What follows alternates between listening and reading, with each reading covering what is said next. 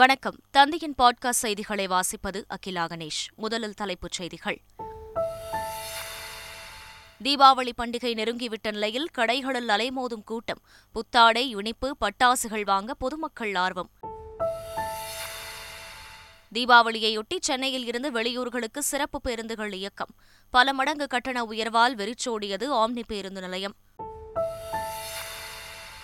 கூட்டுறவுத்துறையில் காலியாக உள்ள ஆறாயிரம் பணியிடங்கள் விரைவில் நிரப்பப்படும், அமைச்சர் ஐ பெரியசாமி தகவல். தமிழகத்தில் புதிய மனைப்பிரிவுகளுக்கு அனுமதி அளிக்க திருத்திய நடைமுறைகள், நகராட்சி நிர்வாகத்துறை சார்பில் சுற்றறிக்கை வெளியீடு. இந்திய கடற்படையினரின் துப்பாக்கிச் சூட்டில் காயமடைந்த மீனவருக்கு நிதியுதவி, அமைச்சர்கள் அனிதா ராதாகிருஷ்ணன், மூர்த்தி நேரில் வழங்கினர். திருச்செந்தூர் சுப்பிரமணிய சுவாமி கோவிலில் கந்தசஷ்டி விழா ஏற்பாடுகள் தீவிரம், அறநிலையத்துறை அமைச்சர் சேகர்பாபு ஆய்வு. டி டுவெண்டி உலகக்கோப்பை தொடர் சூப்பர் டுவெல் சுற்று இன்று தொடக்கம். முதல் போட்டியில் ஆஸ்திரேலியா, நியூசிலாந்து அணிகள் மோதல். இனி விரிவான செய்திகள். தமிழகத்தில் பால் கொள்முதல் விலையை உயர்த்துவது குறித்து ஒரு வாரத்திற்குள் முதலமைச்சர் அறிவிப்பு வெளியிடுவார் என அமைச்சர் நாசர் தெரிவித்துள்ளார். தீபாவளியை முன்னிட்டு சென்னை நந்தனத்தில் ஆவின் ஊழியர்களுக்கு பணப்பயன்கள் வழங்கிய பிறகு செய்தியாளர்களை சந்தித்த அவர், தீபாவளிக்கு இனிப்பு விற்பனை இரண்டு மடங்கு உயர்ந்து நூற்று பத்து கோடி ரூபாய்க்கு விற்பனை செய்யப்பட்டுள்ளதாக தெரிவித்தார். ஆவின் இனிப்பு வகைகள் நன்கு பரிசோதனை செய்த பிறகே விற்பனைக்கு அனுப்புவதாகவும் அமைச்சர் நாசர் தெரிவித்தார். தீபாவளி பண்டிகையை முன்னிட்டு புதுச்சேரியில் இனிப்பு கடைகளில் உணவு பாதுகாப்பு அதிகாரிகள் திடீர் ஆய்வு மேற்கொண்டனர். ஏழு பேர் கொண்ட குழுவினர் இனிப்புகள் தயாரிக்கும் கூடங்களுக்கு சென்று இனிப்பு தயாரிக்கும் பொருட்களின் தரத்தை ஆய்வு செய்தனர். விற்பனைக்காக வைக்கப்பட்டிருந்த இனிப்புகளின் மாதிரிகளையும் அதிகாரிகள் எடுத்துச் சென்றனர். ஆய்வில் கலப்படம் கண்டுபிடிக்கப்பட்டால் ஐம்பதாயிரம் ரூபாய் வரை அபராதம் விதிக்கப்படும் என உணவு பாதுகாப்பு அதிகாரிகள் எச்சரிக்கை விடுத்தனர். தீபாவளி பண்டிகை நெருங்கிவிட்ட நிலையில் சென்னை தியாகராய நகரில் மக்கள் கூட்டம் அலைமோதுகிறது. ரங்கநாதன் தெரு, உஸ்மான் சாலை, பாண்டி பஜார் உள்ளிட்ட பகுதிகளில் புத்தாடைகள், இனிப்புகள், மத்தாப்புகள் மற்றும் தீபாவளி பொருட்களை ஆயிரக்கணக்கான மக்கள் ஆர்வமுடன் வாங்கி செல்கின்றனர். அதிக மக்கள் கூட்டத்தையொட்டி போலீசார் ஆங்காங்கே சிசிடிவி கேமராக்களை பொருத்தி தீவிர கண்காணிப்பில் ஈடுபட்டனர். இதற்கிடையே தீபாவளி பண்டிகையின் போது யாரேனும் நேரம் தாண்டி பட்டாசு வெடித்தால் ஒன்று ஒன்று இரண்டு என்ற எண்ணுக்கு புகார் தெரிவிக்கலாம் என சென்னை மாநகர காவல் ஆணையர் சங்கர்ஜிவால் தெரிவித்துள்ளார். தீபாவளி பண்டிகையை முன்னிட்டு சென்னையில் தினசரி இயக்கக்கூடிய இரண்டாயிரத்து நூறு பேருந்துகளுடன் நான்காயிரத்து இருநூற்று பதினெட்டு சிறப்பு பேருந்துகள் என மூன்று நாட்களுக்கு மொத்தமாக பத்தாயிரத்து ஐநூற்று பதினெட்டு பேருந்துகள் இயக்கப்படுகின்றன. போக்குவரத்து நெரிசலை குறைக்கவும் பொதுமக்கள் எளிதில் தங்களது சொந்த ஊர்களுக்கு செல்ல ஏதுவாகவும் சென்னையில் ஐந்து இடங்களில் பேருந்து நிலையங்கள் அமைக்கப்பட்டு சிறப்பு பேருந்துகள் இயக்கப்படுகின்றன. மாதவரம், கே கே நகர், தாம்பரம், பூந்தமல்லி ஆகிய இடங்களில் இருந்தும் சிறப்பு பேருந்துகள் இயக்கப்படுகின்றன. அனைத்து சிறப்பு பேருந்து நிலையங்களிலும் இருபது உதவி மையங்கள் அமைக்கப்பட்டுள்ளதாகவும் தற்போது வரை ஒரு லட்சத்து ஐம்பதாயிரத்திற்கும் மேற்பட்டோர் முன்பதிவு செய்துள்ளதாகவும் போக்குவரத்துத்துறை தெரிவித்துள்ளது. தீபாவளி பண்டிகையையொட்டி வெளியூர்களுக்கு செல்ல சென்னையில் ஆம்னி பேருந்து நிலையத்திற்கு குறைந்த அளவில் மட்டுமே பொதுமக்கள் வந்தனர். தமிழ்நாடு ஆம்னி பேருந்து உரிமையாளர் சங்கம் சார்பில் டிக்கெட் கட்டண விவரங்கள் குறித்து மூன்று இடங்களில் பேனர்களை வைத்திருந்தும் அதிக கட்டணம் வசூலிக்கப்படுகிறதா என்பது குறித்து அதிகாரிகள் உதவி மையங்கள் அமைத்து சோதனை மேற்கொண்டு வருகின்றனர். ஆம்னி பேருந்துகளில் அதிக கட்டணம் வசூல் என்று இதுவரை புகார்கள் ஏதும் வரவில்லை என்று போக்குவரத்துத்துறை அமைச்சர் சிவசங்கர் தெரிவித்துள்ளார். பத்திரிகைகள், தொலைக்காட்சிகள் ஏற்கனவே முன்பாக தொடர்ந்து நாம் சொல்லிக்கொண்டே இருக்கிறோம். ஐந்து பேருந்து நிலையங்கள் ஏற்பாடு செய்யப்பட்டிருக்கிறது. ஏற்கனவே கடந்த ஆண்டுகளிலும் சிறப்பு பேருந்து நிலையங்கள் இயங்கிய பேருந்து நிலையங்கள் அப்படி செல்வதற்கு இப்போது நூற்றி ஐம்பது பேருந்துகள் கூடுதலாக இயக்கப்படுகிறது. எனவே பொதுமக்களை பொறுத்தவரை அவர்கள் சிரமமின்றி பயணம் செய்வதற்கான நடவடிக்கை போக்குவரத்து கழகம் ஏற்பாடு செய்கிறது. இல்லை, இன்றைக்கு பெரிய அளவில் புகார் இல்லை. இருந்தாலும் நாங்கள் ஆய்வு செய்ய இருக்கிறோம். போக்குவரத்துறை ஆணையர் அவர்களும் மற்ற அலுவலர்களும் அதை ஆய்வு செய்ய இருக்கிறோம். தமிழ்நாடு முழுவதும் பல்வேறு குழுக்கள் ஆய்வு செய்கின்ற பணியில் இருக்கிறார்கள்.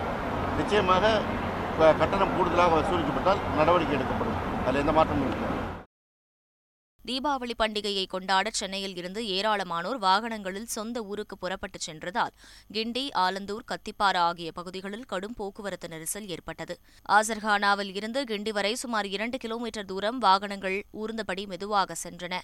இதேபோல் தீபாவளிக்கு சொந்த ஊருக்கு படையெடுத்த பொதுமக்களால் தாம்பரம் ரயில் நிலையம், பெருங்களத்தூரில் கூட்டம் அலைமோதியது. வேலூர் மாவட்டம் வள்ளிமலை அருகே பதிமூன்று கோடியே ஐம்பது லட்சம் ரூபாய் மதிப்பில் அமைக்கப்பட்ட தரம் உயர்த்தப்பட்ட கூடுதல் துணைமின் நிலையத்தை அமைச்சர் துரைமுருகன் துவக்கி வைத்தார். அப்போது பேசிய அவர், மேல்பாடி பகுதியில் உள்ள சுமார் பத்திற்கும் மேற்பட்ட கிராமங்களில் குடியிருப்புகள் மற்றும் விவசாயத்திற்கு மின்சார பற்றாக்குறை ஏற்படக்கூடாது என்பதற்காக துணைமின் நிலையம் அமைக்கப்பட்டுள்ளது என கூறினார். மேல்பாடி பகுதியில் சிப்கார்ட் தொழிற்சாலை அமைக்க இருப்பதால் அதிக மின்சாரம் தேவைப்படும் எனவும் அமைச்சர் துரைமுருகன் தெரிவித்தார். பாஜகவின் சனாதன கொள்கைக்கு எதிராக இந்தியா முழுவதும் உள்ள நூற்று முப்பது கோடி மக்களும் தமிழக முதல்வரை நம்பிக்கையுடன் எதிர்பார்க்கிறார்கள் என்று விளையாட்டுத்துறை அமைச்சர் மெய்யநாதன் கூறினார். திமுக தலைவராக இரண்டாவது முறையாக பொறுப்பேற்ற முதல்வர் ஸ்டாலினுக்கு சென்னை வண்ணாரப்பேட்டையில் பாராட்டு தெரிவித்து பொதுக்கூட்டம் நடத்தப்பட்டது. இதில் கலந்து கொண்டு பேசிய அமைச்சர் மெய்யநாதன், பாஜகவின் சனாதன கொள்கையை முறியடிக்க ஒட்டுமொத்த இந்தியாவும் முதல்வர் ஸ்டாலினை நம்பிக்கையுடன் எதிர்பார்ப்பதாக கூறினார். முதலமைச்சர் கான்வாய் செல்லும் சாலைகளில் பாதுகாப்பு பணிக்காக நிறுத்தப்படும் காவலர்களின் எண்ணிக்கை அறுபது சதவீதமாக குறைக்கப்பட்டுள்ளதாக சென்னை மாநகர காவல்துறை தெரிவித்துள்ளது. முதல்வர் ஸ்டாலின் உத்தரவுப்படி சாலைகளில் பாதுகாப்பு பணியில் ஈடுபடுவதில் இருந்து பெண் காவலர்களுக்கு விலக்களித்து டிஜிபி வாய்மொழியாக உத்தரவிட்டார். இந்நிலையில் முதலமைச்சர் கான்வாய் செல்லும் சாலைகளில் நிற்கும் போலீசாரின் எண்ணிக்கையும் வெகுவாக குறைக்கப்பட்டுள்ளதாக காவல்துறை தரப்பில் தெரிவிக்கப்பட்டுள்ளது. மத்திய அரசின் சிவில் விமான போக்குவரத்து துறை அமைச்சகம் இந்த ஆண்டு தீபாவளி போனஸ் வழங்காததை கண்டித்து சென்னை உட்பட நூற்றி இருபத்தி எட்டு விமான நிலையங்களில் ஊழியர்கள் போராட்டத்தில் ஈடுபட்டனர். இந்த போராட்டம் காரணமாக சென்னை விமான நிலையத்தில் விமான சேவைகள் எதுவும் பாதிக்கப்படவில்லை. அனைத்து பணிகளும் வழக்கம் போல் செயல்பட்டதாக அதிகாரிகள் தெரிவித்தனர். இந்திய கடற்படையினரால் சுடப்பட்டு படுகாயமடைந்த மீனவர் வீரவேல் மதுரை அரசு மருத்துவமனையில் அனுமதிக்கப்பட்டு சிகிச்சை பெற்று வருகிறார். அவரை அமைச்சர்கள் அனிதா ராதாகிருஷ்ணன், மூர்த்தி ஆகியோர் நேரில் சந்தித்து நலம் விசாரித்தனர். முதல்வர் அறிவித்த இரண்டு லட்சம் ரூபாய் நிவாரணத் தொகை மற்றும் திமுக சார்பில் ஒரு லட்சம் ரூபாய் நிதி உதவியையும் வீரவேலின் மனைவி மதுமதியிடம் அமைச்சர்கள் வழங்கினர். இதற்கிடையே ராமநாதபுரம் உச்சிப்புள்ளி அருகே உள்ள இந்திய கடற்படைக்கு சொந்தமான முகாமிற்கு பாதுகாப்பு அதிகரிக்கப்பட்டுள்ளது. இந்திய கடற்படையினர் நடத்திய துப்பாக்கிச் சூட்டில் மீனவர் வீரவேல் படுகாயமடைந்த நிலையில் எஞ்சிய ஒன்பது மீனவர்களும் ராமேஸ்வரத்தில் இருந்து நாகை துறைமுகத்திற்கு அழைத்து வரப்பட்டு மீன்வளத்துறை அதிகாரிகளிடம் ஒப்படைக்கப்பட்டனர். இந்திய கடற்படையினர் நடுக்கடலில் தங்களை விசைப்படகில் கட்டி வைத்து அடித்ததாக மீனவர்கள் குற்றம் சாட்டினர். தமிழகத்தில் கூட்டுறவுத்துறையில் உள்ள ஆறாயிரம் காலிப்பணியிடங்கள் விரைவில் நிரப்பப்படும் என்று அமைச்சர் ஐ பெரியசாமி தெரிவித்துள்ளார். திண்டுக்கல் மாவட்டம் பொன்னிமாந்துரை ஊராட்சியில் நடைபெற்ற வேளாண் கூட்டுறவு கடனுதவி வழங்கும் விழாவில் அமைச்சர் ஐ பெரியசாமி கலந்து கொண்டு பயிர்க்கடன், கால்நடை பராமரிப்பு கடன், மகளிர் சுய உதவிக்குழுக்களுக்கு கடன் உதவிகளை வழங்கினார். பின்னர் பேசிய அவர், தகுதி அடிப்படையில் கூட்டுறவுத்துறையில் காலிப்பணியிடங்கள் நிரப்பப்படும் என கூறினார்.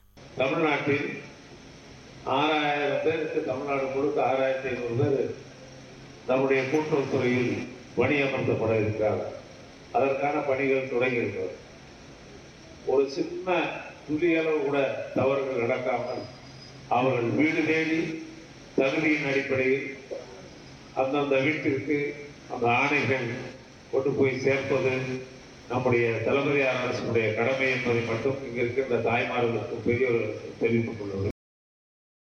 தமிழக அரசின் சார்பில் ட்ரோன் பயிற்சி மையங்கள் அமைக்க நடவடிக்கை எடுக்கப்பட்டு வருவதாக அமைச்சர் மனோ தங்கராஜ் தெரிவித்துள்ளார். இப்போ நாங்களே ஐடி டிபார்ட்மெண்ட் மூலமாக ட்ரோன் ட்ரைனிங் சென்டர் ஒன்று வைக்க முயற்சியில் ஈடுபட்டுருக்கோம். திருநெல்வேலியில் ஒரு ட்ரோன் சென் ட்ரைனிங் சென்டர் முதல்ல வைக்க பிளான். யான் திருநெல்வேலின்னு கேட்டுறாங்க. அங்கே சஃபிஷியண்டாக இடம் இருக்குது. அதனால் ஏற்கனவே எங்கள் இடம் இருக்குது. ரெண்டாவது பார்த்திங்கன்னா, இப்போது கோயம்புத்தூரில் ஒரு தனியார் ட்ரோன் ட்ரைனிங் சென்டர் வருது. ரெண்டாவது ட்ரோன் பாலிசியை நம்ம வந்து கவர்மெண்ட்டு ப்ராப்பராக கொண்டு வரோம்.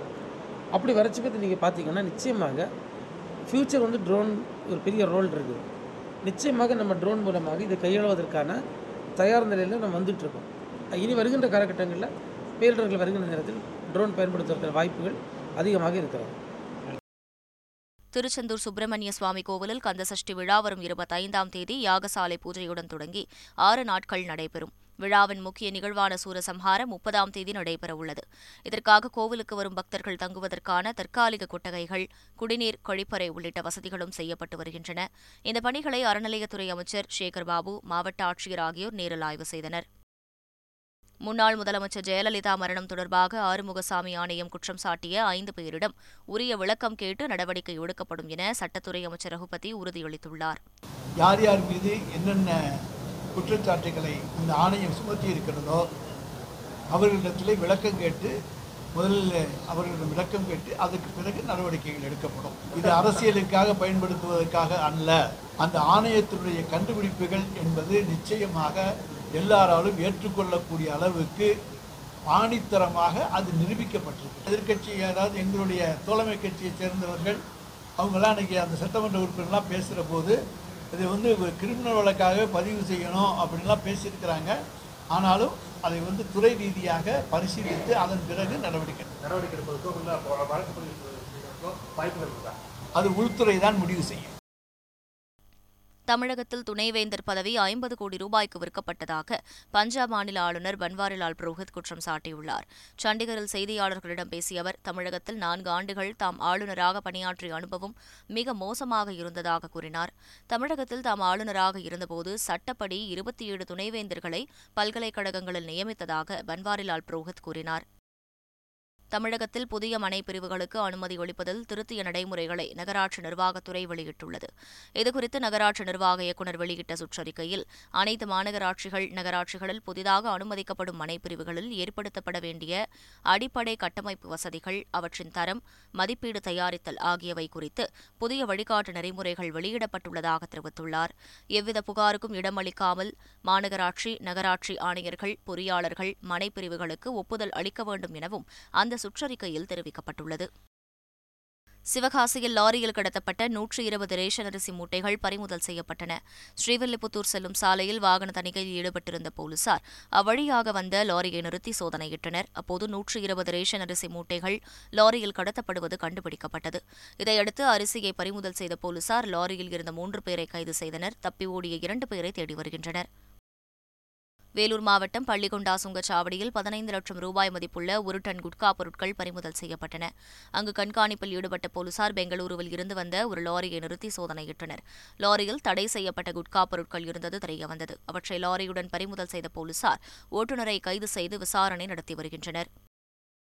மதுரை மாவட்டம் உசிலம்பட்டி அருகே இடையில் நின்ற குழந்தைகள் மீண்டும் பள்ளியில் சேர்க்கப்பட்டனர். குறிஞ்சி நகர் பகுதியில் மலைவாழ் பழங்குடியினர் மக்கள் வசித்து வருகின்றனர். அப்பகுதியைச் சேர்ந்த சில குழந்தைகள் இடையில் படிப்பை நிறுத்திவிட்டு பள்ளிக்கு செல்லவில்லை.